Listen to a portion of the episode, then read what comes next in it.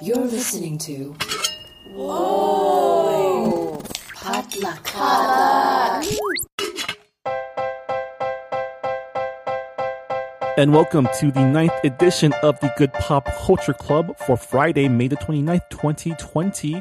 Um, the Pop Culture Podcast for uh for this new normal era, I guess. It's been a week, Marvin. It's been a week. And it's the end of another month, the end of A P A Heritage Month, uh, to be exact. And that means, once again, it's time for our Do We Want This segment, where we discuss and run down this month's entertainment news. But before we get to that, uh, my name is Marvin Yue, and joining me once again is self-proclaimed professional Asian American Jess Ju.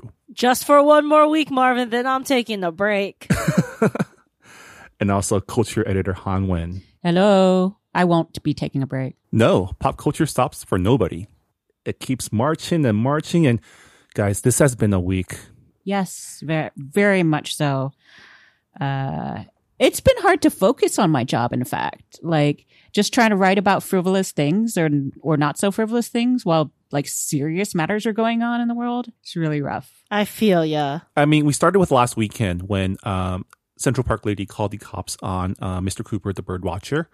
And that was followed almost immediately by the case, um, the George Floyd case out of Minneapolis. The murder of George Floyd by Minneapolis police, uh, which included one of our own. Not, we don't want that, but yes, it did happen, and it's important to acknowledge. Um, Absolutely. And, and then just every other conversation around it, and just the trash. F- Locusts are coming back. And then there's been, you know, protests and riots in Minneapolis. Um, hu- a huge protest yesterday here in L A. Oh, yeah. And uh, I think another one going on. Like, is it now? I yeah. don't know. Uh, just I uh, I feel like every single thing I tr- like that gets shared to me is a really bad news piece these days. It's not even like, ha, that's cute. Like, yeah, people are garbage. I mean, yeah, just yesterday, there was that story about that YouTube family um, that gave away a baby they adopted. Oh, the trash adoption lady, yes, who apparently adopted a child, a special needs child from China, and the quote, rehomed him, which yeah. you don't rehome children, Marvin. That language is also like, I love pets and animals, but usually when you talk about rehoming, that's with a pet. Yeah, I, I, I think in the article she's also on record. She's gone on record and said, like, he found his forever home. I'm like, yeah, are you talking about a dog or a human child? Yeah, she was not a foster mom. She was his mom. This is ridiculous. Anyway, yeah, getting off topic, but yes, yes, people are garbage. People be being garbage this whole week. And yeah, so for the next hour, uh, we're going to do our best to, I guess, bring some levity and some joy to your world um, by talking about the good pop that's been getting us through these uh, stressful times. But just uh, just um, to acknowledge that the world is kind of a shitty place right now, um, but we all we all got to persevere. Um, you know, speak out, speak your truth. Don't be complacent, and you know, sometimes you got to take a break. And when you do, enjoy some good pop because we all deserve it. But yeah, uh, let's check in with what everyone's been up to. Uh, Jess, what's been popping? So I was going to talk. I've been rewatching a lot of things for, I guess, you know, my brain can't handle a lot of new information right now. I, pre-pandemic, uh, Jess Ju had an amazing memory. Like I could recall very, I could recall things very easily, and I had a really good memory. Um, that has all fizzled away in the depressing mush of quarantine, shelter in place slash actual depression. So I haven't been really, I haven't really been able to consume a lot of like new content, especially like kind of higher brow content, which, you know, requires a certain level of analytics and analytical thinking to really enjoy it. So I've just been watching a lot of reruns of series I have watched before. And it's like two, two different ones, which are like polar opposites of each other. One is Bones, which revisiting now in two thousand twenty or in twenty twenty. Um, every character is just trash in that series. Like it's a, it's, you know, it's, it's a Fox procedural drama. It's very pro-police. It's very pro-military. And I have, you know, very complicated feelings about that now with what's going on. Um, but like Booth is just like a terrible person. Booth and Bones are just ter- they're terrible. He like incriminates people. He like coerces, like stomping all over everyone's rights. Uh, but he's like a quote good guy, so like we're supposed to root for him. And I'm like, nah, dude. And she's just kind of like a terribly rude person. I think what I think this happens in a lot of shows. As the series goes longer and longer, you kind of double down on their defining characteristic and you have to amplify it to create more storylines. And it just, by the end, it's just, you're like, man, everyone's terrible. Y'all need to just not be doing this kind of work. I remember having a Bones phase back in like, like the late two thousands, right? That was, that was when that show was really big. Yeah, yeah, it was a very, I mean, it was a very popular show, um, and it's not the first and it's not the last procedural that will grace our screens, but I do find it interesting, well, well like, between this show and, like, uh, like any cop show, right, that kind of presents them in a very positive I mean, light without dissecting some of the issues that we've obviously seen. Um, yeah, seems and, almost. And the, the premise of that show is that like she's a was it a forensic anthropologist. Is that what yes. she is? Yeah, yeah. And, yeah so like, she could study bones. I mean, one of the things is like she's coded as like someone on the spectrum, right? Isn't that? Yeah, she's what... supposed to be have autism supposedly because there are a few moments where she doesn't get how people are reacting. And she only knows science. And so that's as much as a procedural can have people change. That is a little bit of her journey on this show is to becoming right. more uh, a, a neurotypical Typical. in in her reactions. It wasn't the neurotypical. There's just parts where she's like a jerk. There's that like, too. But no, it's she's she's to- she's actually fine in the beginning. But then like during, so that's the thing that like trips me out. Like she, she's presented as like kind of socially awkward, but brilliant and like a hard ass in the beginning, but then they lean into it. And then it seems like towards the end, she's more on the spectrum, right. which wow. se- seems weird. I don't even know. I don't, I try not to give too much clout, but I, I picked a random episode and just kind of watched it, started watching through the series as I'm like doing chores or cleaning or whatever. And I happened to come across the one like very special Asian episode, and I'm like, God damn it! Who was the? And it was ridiculous. Who was the special please, guest? Who please was the give the plot for this. So they find a body that's locked in a trunk, but she's boneless. The victim is boneless, so they're like, "Oh no, how are you supposed to prove anything?" And so of course they have to like bring in the Chinese anthropologist. Um, so played by Michael Paul Chan, mm. and it's something to do with like bone burial and bride. It's weird, but like the like Lucille Sung, who plays the grandma in Fresh Off the Boat, makes a co-star in this episode, which was nice. I'm pretty sure I might know some of like you know like the photos they show of like suspects or like the dead body where it's just like random pictures. I may know who that person is. One I of don't them know. is probably get... angry Asian man Phil Yu because his picture appears in random places all the time. Does it? Do they clear that? I thought um, you had to clear that. I feel like we need to do at some point. We need we need to dedicate an episode on the very special episodes of these police procedurals, like the annual Law and Order in Chinatown, in China the with the Criminal tongs Minds. And the gangs. Yeah. yeah, we should like do like a side by side comparison of what's happening, and like because, or play bingo. Like, oh, there's a prostitute. Drink, take a drink. Yeah, because for decades that was the one opportunity a lot of our fellow Asian actors had to get on T V, right? Yes, yes. Thankfully, that's getting better. But yes, this was definitely a throwback.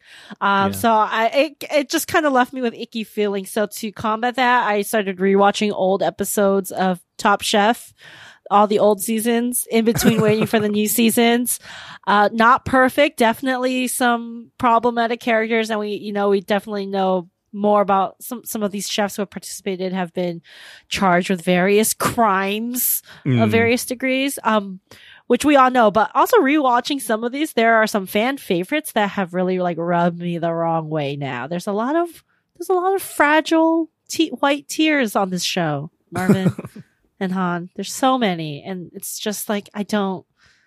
Like, I think watching them in succession also amplifies that. Which season are you are you watching? Yeah. Which city? Is the one with the Mean there Girls? Because that was a bad one. That one is just explicitly bad. I don't watch that. I don't touch that season, which was like the, the season where, you know, Beverly Kim of Parachute and where was the other place? I just ate that. Wherewithal. See? Brain Wherewithal, yeah, of Chicago, where she was like legitimately just being bullied by two other contestants. But uh, I was watching actually season fourteen, which was the Charleston episode where a lot of uh, half it's half vets and half new people. So oh, some of the vets fun. competing were Shirley and Brooke. And, um, you know, it was a really great season of strong competitors. But there's yeah. definitely moments where, like, Brooke cries a lot and she is asking, she asks for a lot of, like, emotional labor from, like, the other contestants. And I think, to a certain extent, the audience. Um, and like, there's mo- there's been multiple contestants who have left their families in, like, very important times. You know, some of the, the spouses are, like, pregnant or just had a baby or, like, you know, and, like, everyone's kind of making the sacrifice. And the, a large part of the narrative is, and maybe this is more on Top Chef or editing, is, like, this, like, great sacrifice she's making. And she, like, cries every other episode about leaving her son. Well, I mean... This is just in her defense, I have to say. Like, I would not do well on Top Chef because, you know, the conditions of barely being able to sleep and having to go, like, whatever hours a day. Like, when I lose sleep, I would probably be crying at a dog food commercial. So, like, yeah. like, some people probably have higher tolerances than I do, but I, so I don't know. Maybe, maybe there's something with her son, but I do remember that season. It was great. I mean, Shirley, yeah, then, I, I'll always yeah. be a Shirley stan. I'm always, I stand oh, with so Shirley. Shirley was just like, I don't care. I'm going to take up space. You're not going to, like, there was, stop over me. I love when she's in charge. Oh my God. My, my favorite memory of Shirley was, I think it was the Louisiana season, the, her first season, when she was making something with a, like, Chinese cleaver. And then people are like, what are you doing? And she goes, oh, it's going to get real loud real soon. Because then she turns it into, because you know how the Chinese cleaver, it's versatile, right? You use it to yes. chop, to cut, and also to smash. And she was using it to smash, like, garlic. Yeah. She, she every time that happens, and, like, honestly, half the time it's Brooke complaining about it, even though she's they, also they seem to be very talker. good friends. Yeah. Yes. Yeah. I'm sure they're very good friends. But, like, because, you know, Chinese people, we don't believe in buying, like, ground meat. You have to grind it yourself. You got to know what's in there. So you just buy the pork loin or the pork butt and you take it home. You don't have a grinder. You're not going to waste money on that. You literally just, just take the meat cleaver down. And you just start chopping. Like, I, I know. And that's, when I hear chopping in the kitchen, I know we're having dumplings for dinner. mm. Um, But then, like, so that, and, like, um, Sarah in season sixteen, the most recent one, and the one, Sarah from Kentucky, and, like, you know, she's being, like, called out because she's, like, the box waffle mix, and she starts, like, crying, oh, and I'm like, yeah. no, don't that was wrong. dish it, don't don't dish it if you can't take it. Yeah, that was very wrong. Like, come on. Um, I'm going back to these dumplings. So, uh, can I order any dumplings from you? Oh yeah, I'll drop you off some. I'll drop you off some. My, my I would totally pay dumplings. for them. She makes great dumplings. Too. Oh my God. Yeah, oh. because I bought some frozen ones and then I bought a book about making dumplings. And I'm like, I'll get to that at some point um, because I'm not a bread person, but I just haven't yet. Like, the I would problem buy some is, the problem is I've legitimately have been trying to, one way I've been trying to connect with my parents during quarantine when we're sheltering in place together. So I've been trying to learn some of, like, the traditional recipes that my family eats all the time. And she's the most useless wealth of, oh, she's the most useless dearth of information. She cannot teach me. Literally every time I ask, like, what are you putting in there? She's like, I put that. How much? I don't know. Whatever I feel like. That's yeah. that's the measurement. Whatever I feel like. I feel yeah. like Han and, and I honestly, had this exact conversation yes. the previous podcast. All of them are like this. And sometimes they will use their hand to show you. And I'm like, that means nothing to me. Um, but at the same time, I, I've kind of just had to accept it. So I either have to watch them, um, and then take my notes and, like, pause and, and like, and try to approximate. Or my mom will write me the recipe and then send several follow-ups and say, oh, I forgot this. Oh, I forgot this. Mm. And then I'll make it and then something's missing. And she's like, oh, well, it's because you didn't do this. And I'm like, okay. So it's like, it's, it's, I, I don't, whenever, like, surely, whenever someone, like, makes a uh, a cookbook from the recipes from their family, I'm like, how long did that take you? Because we know how hard it is just to get one recipe out of our parents. Well, because yeah. they didn't grow up with recipes; they learned from watching mm-hmm. their parents. Yeah, right. And just, no one's no instinct. one's writing down. Yeah, no one's writing down like tablespoon, teaspoon. Oh no, no! My mother would like to make it very clear that she just figured it out by herself. Because mm-hmm. um, you know, my family's actually from the city, so it wasn't uh, it wasn't quite as like domestic as I think some people imagine. Uh, my grandmas can't cook. None of my grandmas can cook. Mm-hmm. It's usually my grandpas, but they were cooking for a job, like outside of the house. So my mom makes zongzi, which is this like Chinese sticky bun wrapped triangular pyramid thing. And it's oh more God. about the technique. So I was like, hey, can you teach me? And again, the same thing. So she, she's like, you do this. And I'm like, wait, wait, what? Like, you have to explain. She's like, I don't know what I'm doing. It's just mm-hmm. happening. So yeah. I was, I tried to make a few. It was very obvious which ones were mine because the corners yes. were not closed. And she's like, what am I supposed to do with that? If I boil it, it's going to fall out. I'm like, yeah. I yeah. don't know. I love how they're also not like, this is none of this uh, uh, uplifting you. They just totally shade you on your lack of skills. Like they they literally laugh at me, my my aunt and my mom, whenever I like make egg rolls or anything wrapped with them. They'll like point at it and laugh and be like, "We can't, like you're gonna eat that one." So they're like, "Oh, it looks so bad. It's so yeah, ugly. yeah, oh, yeah." No, that's, no encouragement whatsoever. Yep, that's yep. any dumpling I try to wrap because I don't know how to wrap. Did dumpling. you guys try to have like a lovely Crazy Rich Asians moment with your parents after that movie making dumplings? I did. And all I got was, oh my God, they're so ugly. You need to stop. I'm going to do this. So every time I go back to Houston, usually my aunt sets aside a day and then my aunt, my mom and I, we will assembly line some food. So it's usually some sort of dumpling, whether it's like an egg roll or uh some sort of like banana leaf wrap something. But the problem is every time I'm like, yeah, let's do that. And so that way you can give me the recipe. I'll arrive and they've already made the full bat of stuff. And I'm, then I'm just like an assembly line worker. So it's like, I don't have the knowledge. Um, but so we actually do that and it's very nice and fun. But, uh, and because we can chat over, you know, while doing it. So I do have to say that is part of my upbringing, but whether or not I know how to make it without them pre-making the stuff for me, I don't know.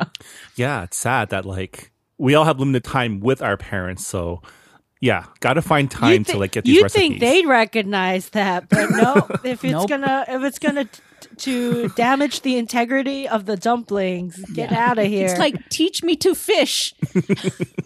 They're like, no, you suck at it. Go home. Yeah. yeah.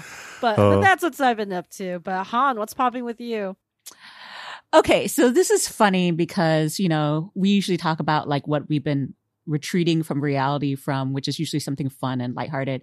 But uh, the launch of H B O Max, which I'm sure a lot of people out there are really frustrated with, was still very entertaining to me because it was such a, like, it's such not a big problem for me, even though I was frustrated also. So the, the deal with that is it launched as of May twenty-seventh. So that's probably two days ago um, when you're listening to this. And, uh, and so it's a new streaming service. And the p- biggest problem is that it's not available on the app for Roku and Amazon Fire T V st- or Fire Stick.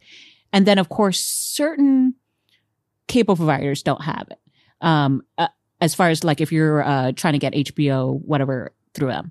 And so there are people, let's say, who got H B O through Amazon, but, and they're supposed to roll over completely to H B O Max automatically, but they can't watch it because there's no app on their Roku or their Amazon. So, so how and are this you is supposed like seven, to watch it? So this is seventy to eighty million people who have Roku or Amazon.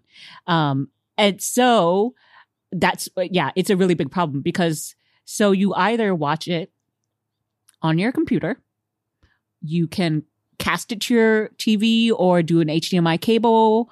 Um, you can uh, buy a new device.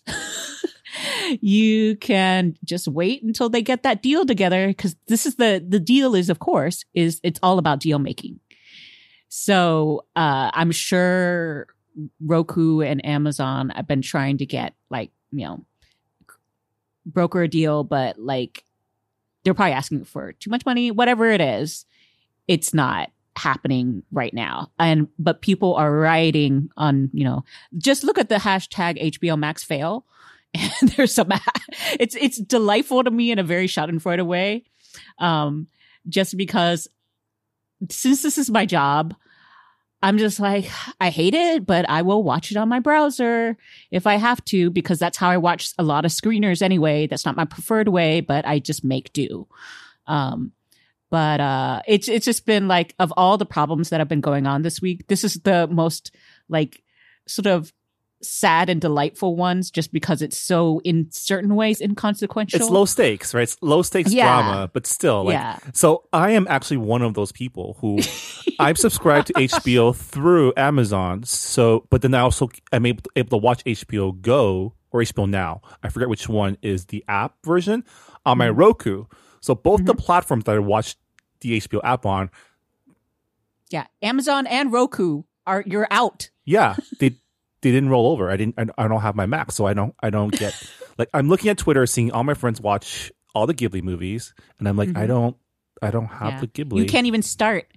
Uh, it, well, it's funny because, I mean, I have sources and sources, uh, but from what I could hear, so many things came together at the last minute. For example, Comcast Xfinity hadn't signed on until like the night before, perhaps. YouTube T V as well. They they sent out an email yeah. like the night before, yeah, like hours yeah. before the launch. Like, because I had T V, to yeah. right before I published my story, I actually removed the Comcast line, saying that they couldn't didn't have it. And like the the Harry Potter deal, getting all of those movies, didn't happen until an hour or so before launch. So I mean, because there was all of a sudden there was this story, and I'm like, wait, why are we getting this story? T- day and it's because it it took to the eleventh hour for them to like get it pushed through, which is funny because it was supposed to go to, was it Peacock or another, I don't know, wherever it's supposed to be, but yeah I it, mean it's yeah, just like craziness. Comcast is N B C, which is in direct competition with A T and T, which is Warner, and they also both own their own like I S internet service providers. It's yeah It's a mess. It's such a mess. But on the flip side of it, I do have to say there uh, there are two shows I enjoyed from um, the launch, as far as two original, or what they call the Max originals, because there were six shows that premiered plus a uh, documentary. And the two shows I happen to like are reality shows. Mm. Um, one is called Craftopia, starring uh, an Asian. Um, her, her, uh, she's known by the Sold. handle of, of Lore D I Y, Lauren, uh, Rihimaki or something like that.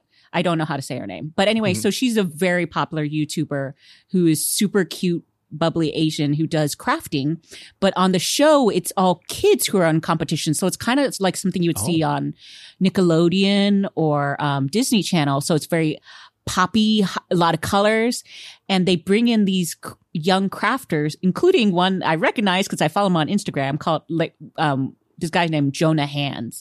He's like this champion crocheter, and he's like eleven years old. There's um, such thing as championship oh, level crocheting. You go follow him. He is so fast. Anyway, um, so uh, so they get two tasks to do. Um. Like, let's say, make an invitation, a themed invitation to something. And so they just have to use whatever skills they have. And then they have this huge Craftopia like store where it's just filled with every single craft thing you can get. Like, you want glitter, you want pom-poms, you want whatever. There's hot glue guns for days. And um, it's so fun to, to watch them make stuff because a lot of them are actually pretty good. Uh, there are a lot of Asians on there. Um, and then um, I, I would have to say, because of the whole pandemic, I think this would also still appeal to adults who are learning new crafts and are probably of that level, because there's no way I can crochet like, you know, Jonah Hands. But Uh, but there are other things where I'm like, that's so ugly. And I'm like, oh, it's just a kid. Like, why well, I'm such an evil person. no, no, really... you judge. You judge on the same level, huh? Yeah. Okay. They can they either show up or they get booted out. Actually, I don't know what kind of competition this we is. We all have to get... start somewhere. They, one, there is there is one elimination, but before elimination, they always get a gift card for Cratopia. Um, so there, no one's too sad. They almost always say, I had so much fun. Um, and uh, like there's there's a secret like blingy panda purse that they hide on set. And if you find it, you usually win a prize. So sometimes it could be like a drone or a karaoke machine. Or uh, one time it was an uh, airbrush, pa- uh, paint airbrush thing, um, which like this kid who like design sneakers. He's like, oh my God, I need that. Uh, so it's actually really, really fun. Uh, mm-hmm. It's pure entertainment. Um, happy. No one is sad. Um, and then the ex- second show is Legendary, which is, which you might have heard of. It's basically uh, a ballroom competition, not ballroom as in dancing, uh, traditional dance, but the ballroom as in like Pose and uh, RuPaul's and Paris is Burning. So they have all the houses, which are real houses, compete. And there are eight houses, and then they're judged by uh, a panel that includes uh, fellow Asian uh, Jamila Jamil. Um, then there's Megan Thee Stallion, uh, some someone Roach, La Roach. Mac, uh, La Roach. La Roach. And, uh, and, and Leomi and, Maldonado. And Le- yeah, Leomi Maldonado, yes. And then there's a rotating guest. Um, and on one of the episodes is uh, Tyson Beckford. But anyway, what I love about it is like, first of all, it's just so fun to see them do like the marches and like, you know, own each other and Vogue. But um, they also break down certain categories in a way that for me, I am learning like what it takes. And, and so it actually helps me with my critical eye. Um, when I see things later, I'm like, oh, they did do this well. And this, this is synchronized or whatever, because a lot of times it's just, a, it's just a spectacle and it like looks cool, but I don't know how to break it down. Um, so yeah, those yeah. are my two recommendations I from feel like H B O that's Max. Like my trajectory with Top Chef is like, at first it's like, oh, they're making fancy foods. But now I'm like, Hmm, I see what they did wrong there. I'm critiquing their yes, like thought yes. process. Yeah, like I can't do any of this. I can't do any of this, not even a facsimile, but yeah, that could have been tighter. They teach you. So yeah. Anyway, I I highly recommend those. Legendary would be is literally the only show that has even gotten me to consider adding on another streaming service. It looks yeah, so good. Yeah. I mean, they have lots of, of course, you know, library content, movies and T V shows and whatever. But if it, if you're the kind of person who needs maybe even more than that, you can wait a few months until there's stuff that you haven't seen yet on there. Um, and there are going to be new shows rolling out. Uh, yes. Let's just say I'm going to be strategic yeah. with my free trial. Yeah, yeah, yeah, exactly. Hey, look, there is a Vietnamese American family reality show set in Houston, my hometown, that is coming, I think, next month. So, is that the one they're marketing the as host. Crazy Rich Asians, the reality show? Yeah, yeah, which I hate because the thing is, of course, they're going to have to call it that. But I also don't always love watching rich people be bad. um, but because it's Houston and because they're Vietnamese, of course I'm going to watch it and uh, and see. And who knows, maybe maybe a relative or someone I know in Houston will be on it. Has anyone watched that Indian family show? Family That's... Karma. Yeah, there's Family Karma. Then there's the what? The, there's the Shahs of Sunset. Is that another? Yeah, that's Persian. Uh, that's Persian Americans yeah. in the yeah. Beverly Hills. I but... mean, I just like seeing all the different colors of you know reality shows, even though I don't watch them. Yeah, I have a hard time with non-Top Chef Bravo reality shows, and I know there's a very dedicated segment, including one of my best I... friends who like rags on me all the time. I just, I'm I a just hot don't enough like... mess. I don't like watching rich, privileged people being rich and privileged. Um, that's always been a problem for me. So I don't watch almost any of these things. Um, I'll make an exception for, for this Vietnamese one and I'll probably get mad. Yeah, I mean, even Top Chef struggles with its bravo-ness every once in a while, right? It's like the, the despite trolls, itself. Yeah. The trolls horizontal integration. Oh my God. Well, not to stick on Top Chef, but Han did make a really good point. Um, in a tweet this past week about how two of the prizes in this season of Top Chef has been nullified because of covid nineteen. Yeah, I mean, the I think Nene and was it Jeffrey um, won the Trolls World Tour red carpet premiere access, and I was like, well, that sucks because that went ver- uh, that didn't happen. But also, I was like, well, I mean, a red carpet premiere isn't that big a deal. I'm sure they can get some sort of monetary prize that's even better.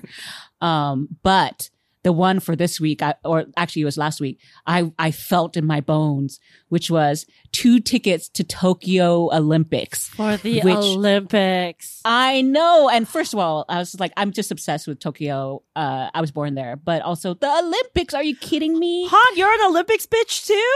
Oh my God. Well, I watched that shit and I'm just I so, fucking I, love yeah. the Olympics so yeah. much. I threw a viewing party. I oh throw viewing parties for like opening ceremonies. Like I get all into it. It's a month of like not a month, like three weeks of I, pure joy. I, I mean, look, the only sports I watch are Olympics, the spelling bee, and and I call these sports, by the way. And uh, I think sometimes darts. But um, but yeah, I don't watch regular sports. I don't watch team sports. I watch the Olympics. I um, only watch the Olympics. Hell yeah. I don't yeah. really like watching sports, but I like the drama yeah. of sports. You like the storyline. That's what the Olympics yeah. gives you. Look, I will yeah. occasionally watch World Cup because I used to play soccer, but I don't have any team alle- uh, allegiances. So I just like to go wake up in the morning when we could, go to a pub at five a.m. and watch with expats. Um, and, and just like random, because the thing is, it's like L A isn't a great, well, America isn't a great country for soccer. So I like hanging out with foreigners when I watch soccer just because their enthusiasm is different. Um, but it usually means also that I'm like in the morning, I'm eating like a sausage or something and like having a beer. And so that's, it's more of the experience and less me watching soccer. That's important. Um, but yeah, Olympic bitch. Olympics bitch. Marvin, are you an Olympics bitch? I, lo- I do love the Olympics. Um, I occasionally will rewatch old opening ceremonies for fun. Like mm. that's how deep it goes. For the exquisite um, commentary. Oh, I watched the B B C oh, yeah. where there's like no commentary because their the American commentary is terrible. It's racist. It's racist. It's terrible. It's a commercial every thirty seconds. And you're just yeah. like, though, those Visa commercials that Morgan Freeman narrates for the Olympics are also really good. It's everywhere. They make me cry. uh, speaking of things that make might make you cry, Marvin, what's poppin'? All right. We're running a little long, so I'll, I'll be quick with this. It's actually the most simple of our what's poppin'. I caught up with season three of Westworld, which I didn't realize was only eight episodes this season. It's like pretty short.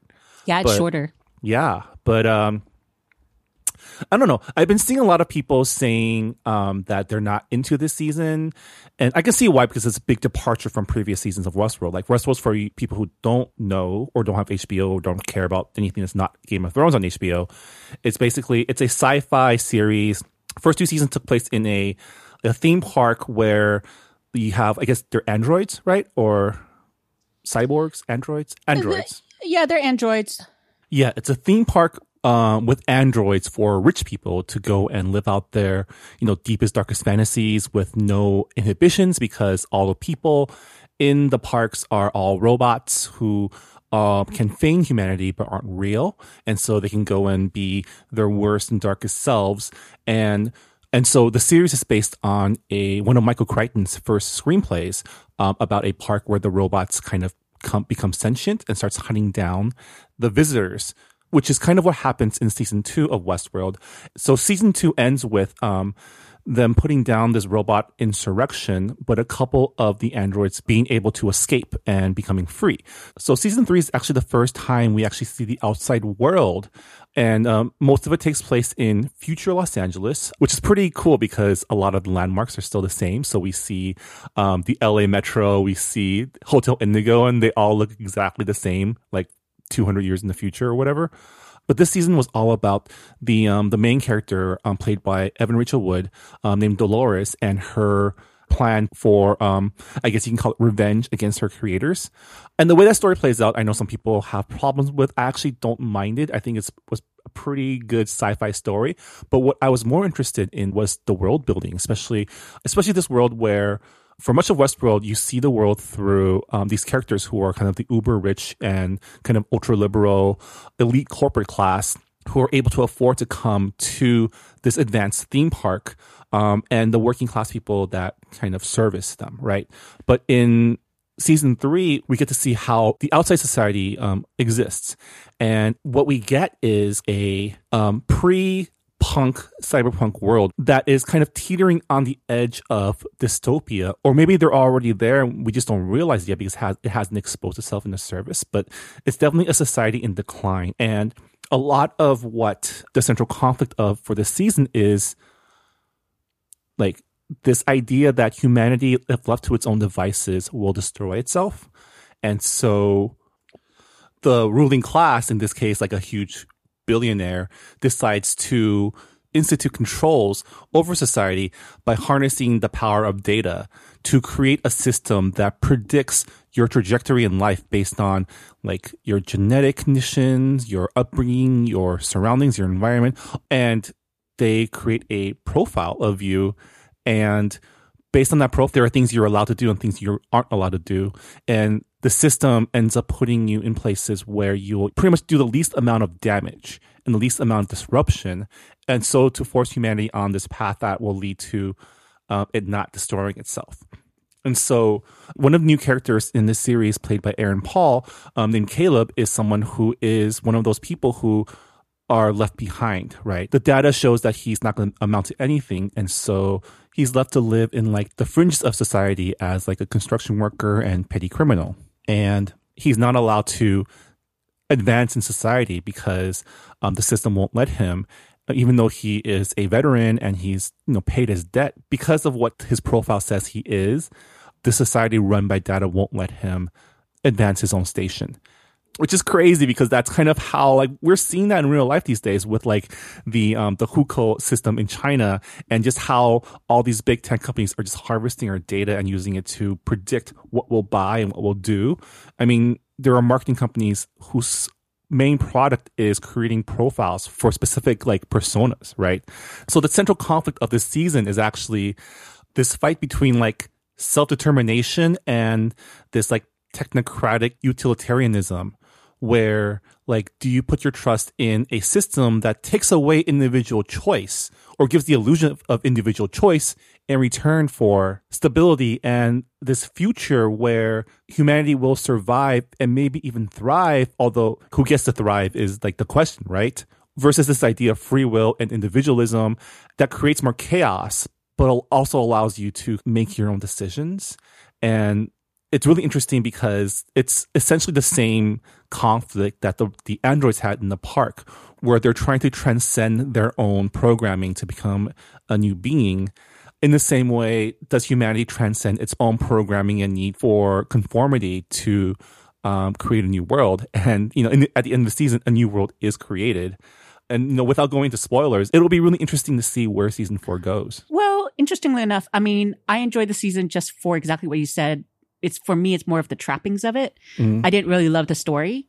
Um, but with the whole concept of free will versus, you know, like uh, fate, let's say, um, I liked it because devs did that too, mm. where basically the, the because they were dealing with the idea of the multiverse.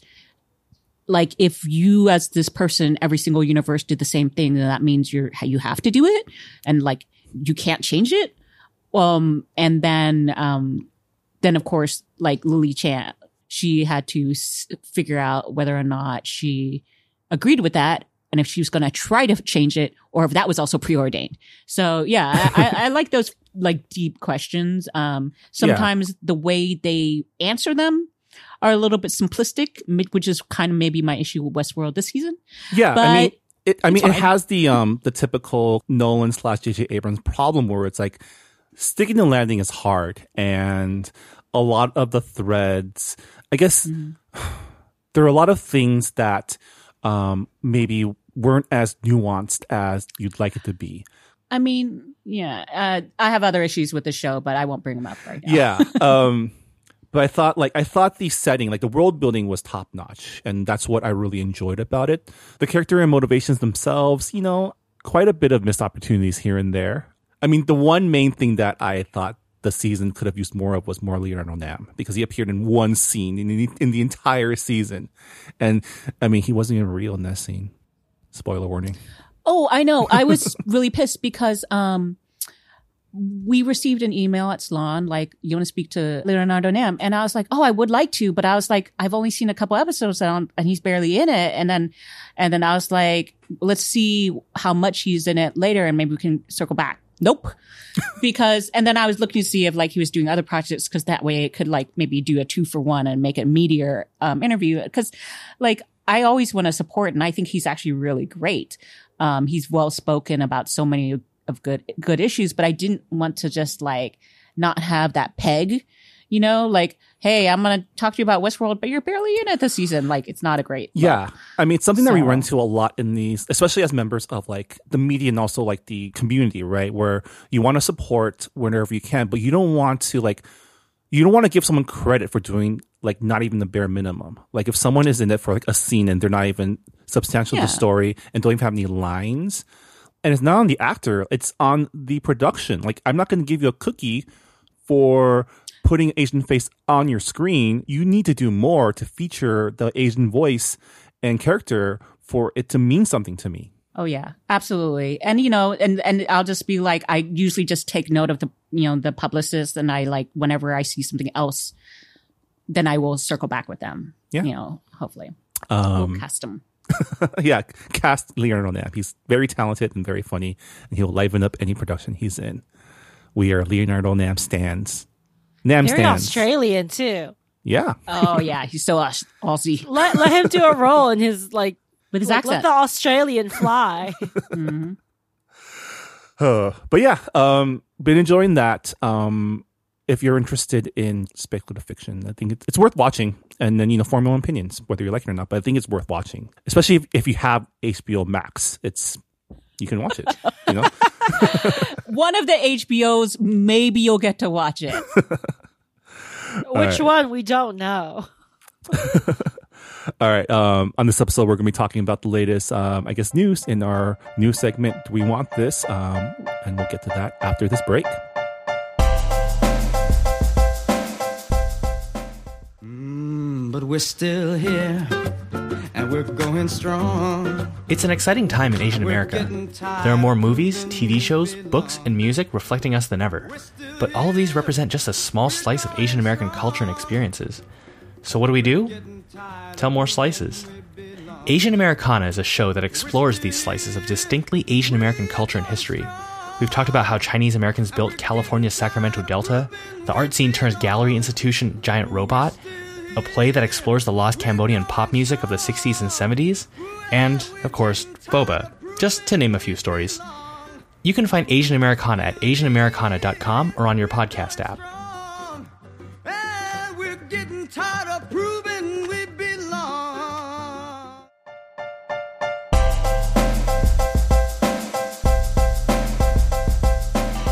And welcome back to Good Pop Culture Club.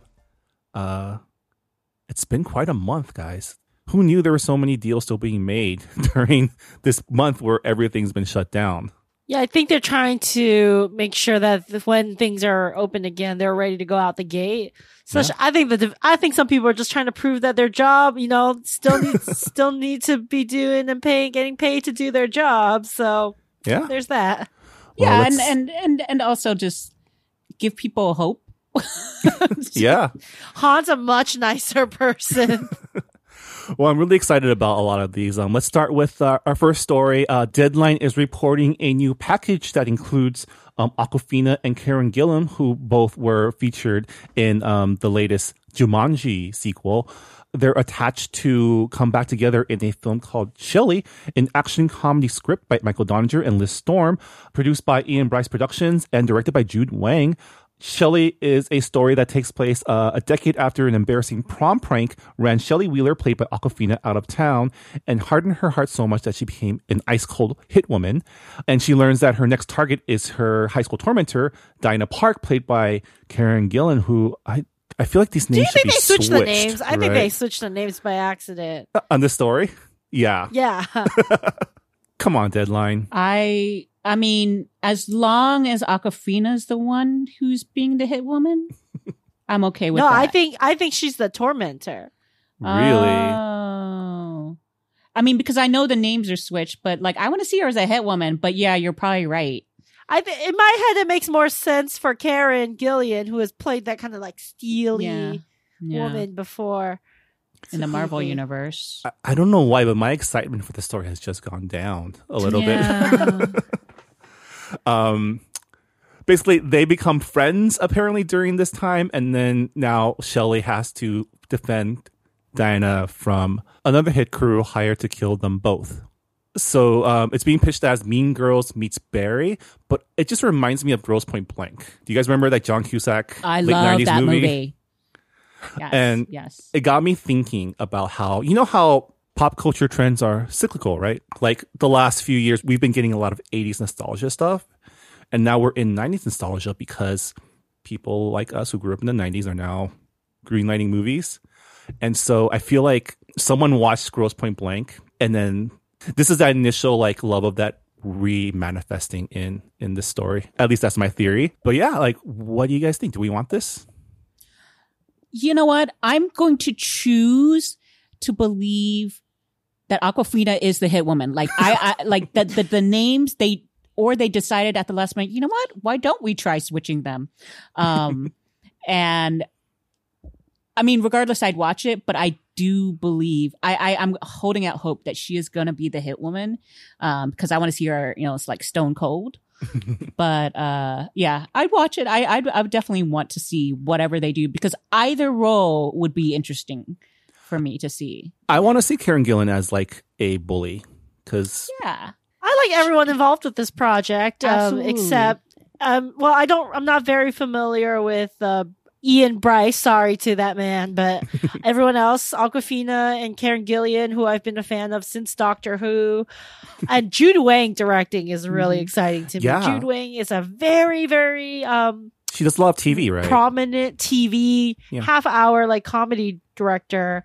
So she's very talented. So I'm I'm also a sucker for a good like action comedy movie. You know, like a buddy. Comedy movie, um, and so I'm I'm for it. This is the this is kind of the joyful movies I want right now. Oh yeah, no, it sounds so great. I would totally be down for this. Yeah. All right, just why don't you take our next story? Okay. Uh, also, Deadline reports that Nine Perfect Strangers is going to be adapted as a Hulu limited series starring Nicole Kidman, Melissa McCarthy, but really. Who we all, who we're all here for, Manny Jacinto. Is it Jacinto or Jacinto? He I says, I should really know this. He says Jacinto, and every time he's Jacinto. On the interview, everyone's complaining about how he pronounces his own name. Oh, that's mm. that's messed that's up. That's classy. I know that. I've I've been there. Um, well, not me personally, but I know that happens. But yeah, so it is a book originally written by Leanne Mor. Moriarty, Mor- Moriarty, Mori- yeah. Moriarty, as like the Sherlock villain, who uh, famously wrote Big Little Lies, and it's it's very similar team. So David E. Kelly is going to be the producer. I assume he's going to showrun and write. Uh, it's David E. Kelly, John Henry Butterworth of the Butterworth Brothers. They're known for movies like Edge of Tomorrow, and I think they do like a lot of script doctoring behind the scenes, and uh, Samantha Strauss are going to write it, and it's going to be showrun by David Kelly and John Butterworth. So kind of interesting, you know. I always, I'm always have mixed reactions when it's two men in charge of a story about predominantly women. But the premise of the premise of the story is that I guess like these nine strangers, hence the title, are meeting in a like hippie commune, like retreat in. Uh, in the desert. And so Nicole Kidman is playing the retreat leader. Melissa McCarthy and Manny Jacinto are playing two characters who also work on the retreat with her. And we're going to get a interesting cast of characters to fill out the rest of the story. So do we want this?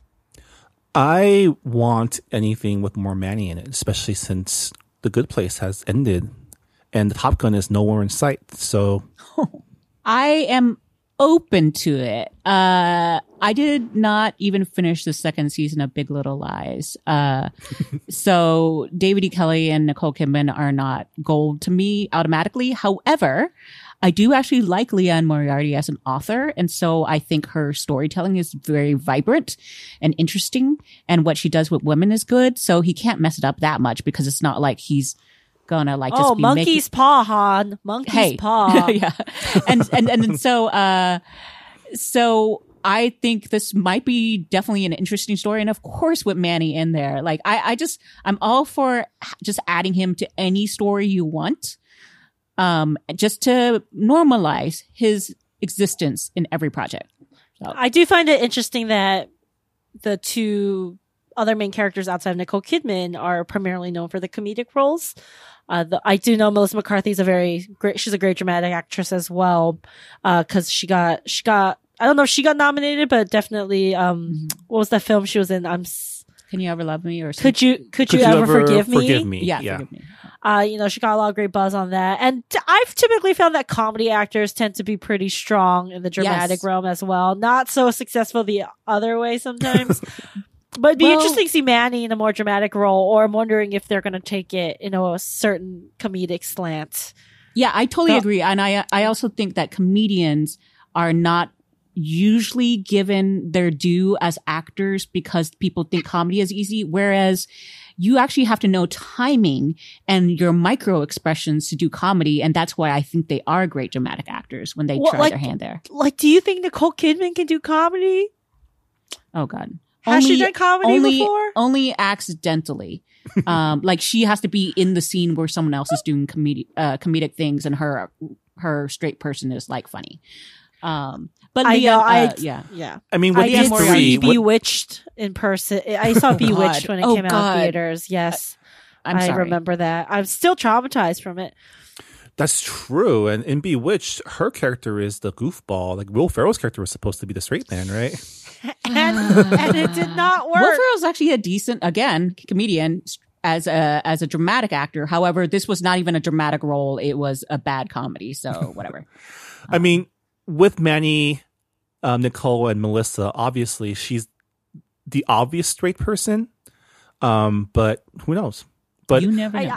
I, I would love to see Manny. Um, flex more. He's so good as Jian Yu, Jason in The Good Place. He is pound for pound, I think, like the funniest character. He does not get that much lines or screen time, but if you even just watch him in the back, back like the background scenes when he's like just doing random mm-hmm. actions, they're like always hilarious. He he's great. So I'm really excited to see him in this yeah. role. Do you think he's gonna be playing another like Asian bro character, or I is need to read this meatier? book and then I'll yeah. figure it out. Well, the book is set he... in Australia. I don't think the characters are inherently Australian, but no, they're I probably wonder gonna, they're probably going to transplant it. Australia, just like they did. Australian's a hard accent to nail down. Yeah, but yeah, I'll read the book first to see because yeah, they did transplant um, Big Little Lies so from That's Australia true. to here. Yeah. All right. All Han. right. Speaking of adaptations, uh Variety is reporting that um Annapurna T V finally won a really huge bidding war for um Celeste Ng's debut novel, which everyone I'm sure read, but I haven't yet. Um Everything I Never Told You. Uh this is of course on the heels of uh Little Fires Everywhere being adapted to Hulu and actually being like very well received. Um so uh what would you say? Well, I don't know. Can someone fill in the plot for me? yeah, I mean, so um, actually, we read Everything I Never Told You as one of our early book club picks for um, Books and Boba, which is the book club podcast that I also host um, on the Potluck Podcast Network, and it's um, it's very different from Little Fires Everywhere. It's another piece of, um, I guess, historical fiction. I think it takes place in, I want to say, the early seventies. Um, and it's about a mixed race family, uh, a Chinese American dad and a white mom and their three children. And the story opens with the family realizing that the middle child, uh, the middle sister, Lydia, has taken their own life.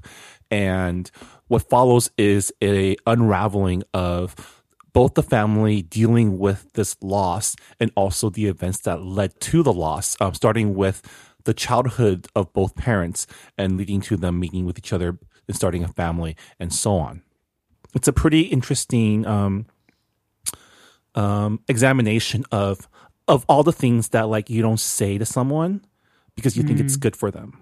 It's a family drama, first of all, but also includes, because it involves a mixed race family, um, a lot of racial stuff comes into play too, especially with the dad being a, um, I think he's a paper son, right? In in the story, or is the child of a paper no, son? No, he his he might be the child of a paper son, but mm-hmm. he he's a he's born. If he's not born in America, he's he grew up in America, but his parents um, were working class immigrants, so he definitely has this weird chip on his shoulder. Um, and I think it's also important to explain that this is set in like rural Ohio, or like a mm. more rural area. This is not like a big metropolitan area, and um, he he the, the dad is a professor at a small college of American in the history area. Yeah. Ironically, of American history. Well, he, he, it's part of his character. He's very deliberately has uh, chosen to study American history, but not just American history, but cowboys and westerns is his specialty. Um, so that's, and then that's him. And then it goes into the backstory of how they met and the relationship of the parents and all the different baggage and assumptions and kind of expectations they've brought yeah. into the marriage and have hoisted onto their children. Yeah, I mean, the mother is a white woman, but she was forced to give up a medical career to have a family. So her wanting to live vicariously through her daughter also puts pressure on the daughter. The daughter herself has a really close relationship with the brother, but the brother has just left for college, right? He's like left for the first time, and she's like left alone. So all these come to a head in in the story, and I'd be also, I was just like, this is the worst case scenario of like the emotionally stunted Asian family who doesn't talk about their feelings. Like, this is like the worst case scenario of what can happen. Yeah, like the perfect storm of like Asian Asian non-communication and like waspy non-communication put together. Yeah, and not being able to deal with your own families because of the non-communication. So yeah, yeah, and there's um, a lot of like there's internalized racism, and there's. It t- talks about a lot of things, but through this very, uh, very interesting family dynamic. Um, which is, I think it's important to us. Sorry, go. Oh, yeah. Which is why it's really great that, because this had been optioned a couple years ago as a film, as a film, and it was going to be written by like two white dudes, right? Or, and starring Julia Roberts. Oh boy, yeah. Which was announced, but and I'm I'm glad it. Hopefully the series will give it a lot a bigger time to breathe. And I actually do think casting Julia Roberts is a, not that she's not a phenomenal actress, and I think people forget that, but like casting Julia Roberts in a movie changes the stakes, and then I think that limits who you can cast as the dad, right? Like, who would you cast who can play opposite Julia Roberts in terms of, and who can, can go head to head with her in terms of like, you know, acting and like star power and all these things that, you know, the economics of movies requires you to think about. So like yeah. at this scale, I'm hoping that we might get some new discoveries. We yeah. might get some, like, I- I'm really excited about who they're going to cast as the kids. And hopefully, I think these are some really great roles, especially because it's, it's, I mean, they better cast mixed race actors. Biracial actors, because that's literally the whole point of the story. There's mm-hmm. like really no fudging it this time, um, and you really have to cast like an Asian, Chinese, or Asian actor, male actor to play the dad. Good thing or, like, there are so many choices for Asian dad these days. Asian daddies, yes, daddies, daddies. Um, I would like to. I volunteer to help with this casting search. um, but. but going back to the production. Um, I'm glad that they've kind of rejiggered this um, this adaptation, because now it's also being produced by A Major Media, which is the new production company of uh, Mary Lee, who is like an Asian American producer. And I think that was that this story is has so much nuance that it's real easy to like fuck up, right? It's, it'd be so easy to like just mess it up and not have the right yeah. voices. So you know the writer's room is going to be taken care of because the production company is going to make sure about that. We can hope. We can only hope. Well, most likely Celeste is going to be also yeah. a producer on, the, just like how she was on Little Fires Everywhere. And but so, she was pretty hands-off for Little Fires Everywhere, wasn't she? She, she, she was, but at the same time, they did consult her. Like mm. on the things they changed, they kind of got her blessing. And then they, she discussed like character, you know, like motivations and things like that. So it's not like uh, the it would be changed in such a way that didn't make sense, let's say. Yeah. So looking forward to this, this adaptation. Um, I really enjoyed the book. So I'm really, I hadn't read Little Fires Everywhere, but I have read this book. So I'm going to be one of those people. This right, is like, the, the, want it. This is we the rare. It. I'm usually the one who watched the movie first before reading anything or even, oh. if anything. I still never have read any Harry Potters, but I've watched the movies, you know. Oh, I always like to read I'm the book first. um, I like to read the book first. And so at least I, because of pandemic, I have time to re- read this one before this gets into production. So. It's one of those books where you kind of need to be in the right headspace too. Uh, it yeah, gets heavy. I, I figured. um, but yeah, excited for this project. Jess, who's your top daddy candidate? How old does he have to be? Oh my god! What age range? Like forties? Forties, forties. A little professor-ish, like you know, like not not like big hulking jock, because that is kind of vital to the character dynamics of the marriage. Um. Oh, uh, I, oh, they're also, I'm just getting flustered. I don't know if, I mean, there's the obvious choices, right? Like, I, I don't know if he's a little too old for it, but like, and, and not specifically Chinese, but great actor, you know, John Cho, I think would be, it would be really interesting mm. to see him. It's such a, just a hearty, dramatic role for like an Asian American man. Um, I, I think I don't think those chances come up very often. That's like not action based. That's not like, you know, it's all very internal. So, uh, you know, let's put, you know, we've been talking, let's Leonardo Nam, like, you know, let's, mm. it'd be great to see him, you know, doing the American accent. And he's just like, Leonardo's like a little too hot though. Like, not saying John's not, but I mean, Leonardo's uh, maybe a tad young also. Um, what about B D Wong? He does I have think B D Wong would be phenomenal. Yeah. Because yeah. Professor Wong is such an amazing know? actor, too. Um, and then it'd be just about casting, like, um, who, casting him against the mom character. Mm. But I'd be really interested to see who they get, like, together. Yeah. Yeah. Looking forward to tracking the progress of this project that probably won't be out for, like, another mm. couple of years. Um, And our last story for today is um, also from Deadline. Hopefully they have the right names this time. But it's super exciting. Deadline reports that Mindy Kaling and Dan Gore have officially signed on to write M G M's Legally Blonde three. Reese Witherspoon remains aboard, reprising her role as attorney Elle Woods, and will also be producing through her studio Hello Sunshine, along with the franchise's original producer, Mark Platt. So, do we want this? Hell yes! I mean, this is like the culmination of Mindy Kaling's rom-com career and making her own Reese Witherspoon. I mean, them together, it's going to be perfect. This is, she's made for this. A beam of light shot out of my chest when this announcement came out. It's, it's, it's all great things. You know, Reese Witherspoon has been a... maybe unsurprisingly powerhouse producer. Um, so now I feel like now even, even more than before, she has like really been able to like handle her own material and like decide things and have more power and say what's happening. So that's always exciting. Elle Woods is an icon. Uh, and Mindy Kaling has been so good at just subverting these rom-com tropes that we all think of and presenting them in new, fresh, interesting ways. And Dan Gore is a homie. You know, he's a co-creator of Brooklyn Nine-Nine. He's written for really amazing shows like um, The Office and I believe Parks and Rec as well. Mm-hmm. So all these are seem like they would add up to a really great product, a story. You know, we'll see how the execution is going to land, but this is like, it's Yeah, and so but, excited.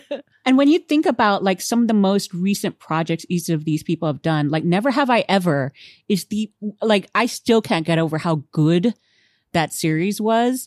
Um, and what, and then of course, when you talk about Reese Witherspoon, she produced two of the shows that have now launched these e- extra deals. So she helped produce Big Little Lies and she did Little, Little Fires, Fires Everywhere. Everywhere. Yep. So, okay, here's my question. Where do we think Elle Woods is right now? I mean, what's going on? I would love to see her as like a elected official in the time of an authoritarian president. I think she also has a, a vlog. So she can, you know, keep in touch with her, her constituents. Do we think she's a politician or like a judge now? Or... Oh my God, can you imagine a judge? She I has would her own totally law firm. See that. Um... Yeah, I like law firm. Kids? I think I think law firm better than judge, but I don't know. I, I'm open to it all. I mean, this is going to be a direct sequel, right? So it'd be kind of interesting to see her as like someone who's become. I mean, do you want to see her as someone who's become jaded and needs to find her inner no, Elle Woods again, or no. is she still she's the gonna, Elle Woods we know and love? Yeah. No, I think she needs to maintain that because it's kind of like I think like Bridget Jones. Like there's a certain adorableness about these characters and their positivity that I think that we have to have or else it's not them. Um, mm. And it's the circumstances and age and other things that'll change. Yeah. Um, the, the thorough line of the Legally Blonde movies, I feel that really resonate with people is she's always underestimated. It's never her that can't do it. It's people are underestimating her and she has to work against other people's barriers that they've put in front of her, and it's really fun to watch her triumph like that. Mm-hmm. So I kind of like this idea of a uh, politician, like, but I also like, but we also have like season four of Parks and Rec, which is very much that same feeling. So like, they can't do that again. Um, so I clearly need to do a rewatch, but can you remind me of where Elle Woods ended at up in the end of Legally Blonde two? She successfully passes the bill banning animal testing from cosmetics and chemical companies. And then she ends up getting married to Emmett. And then she like cheekily looks at the White House as they drive off.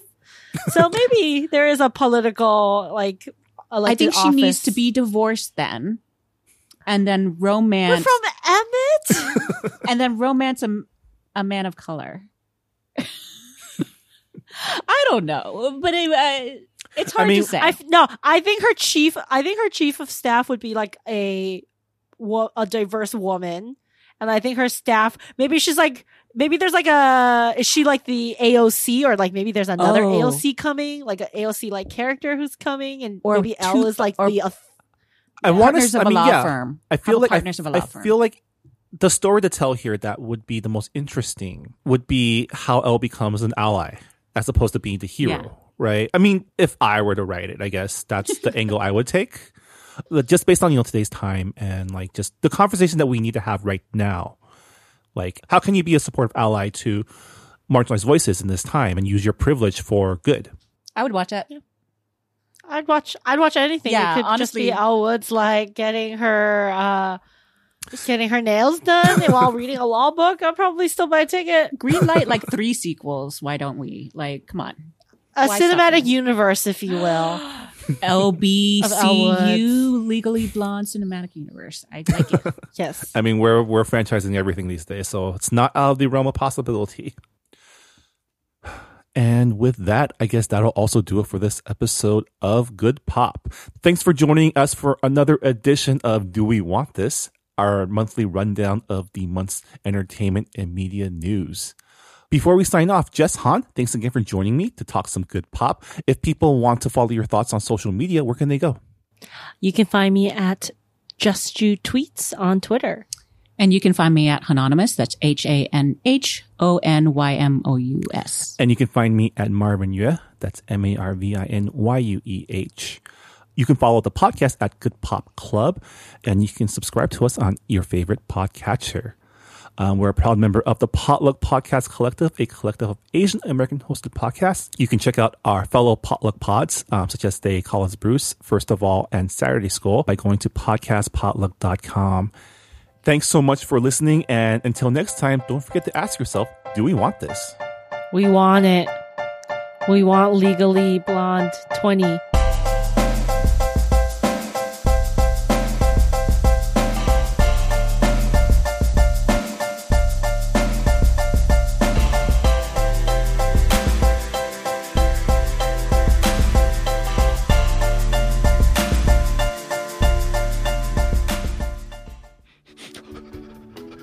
Kathy, Kim! Steve? What's going on? Tell me, what do you know about K-dramas? Oh, um, they have something to do with the drama that comes from K-cup coffee pots, because you know they're bad for the environment.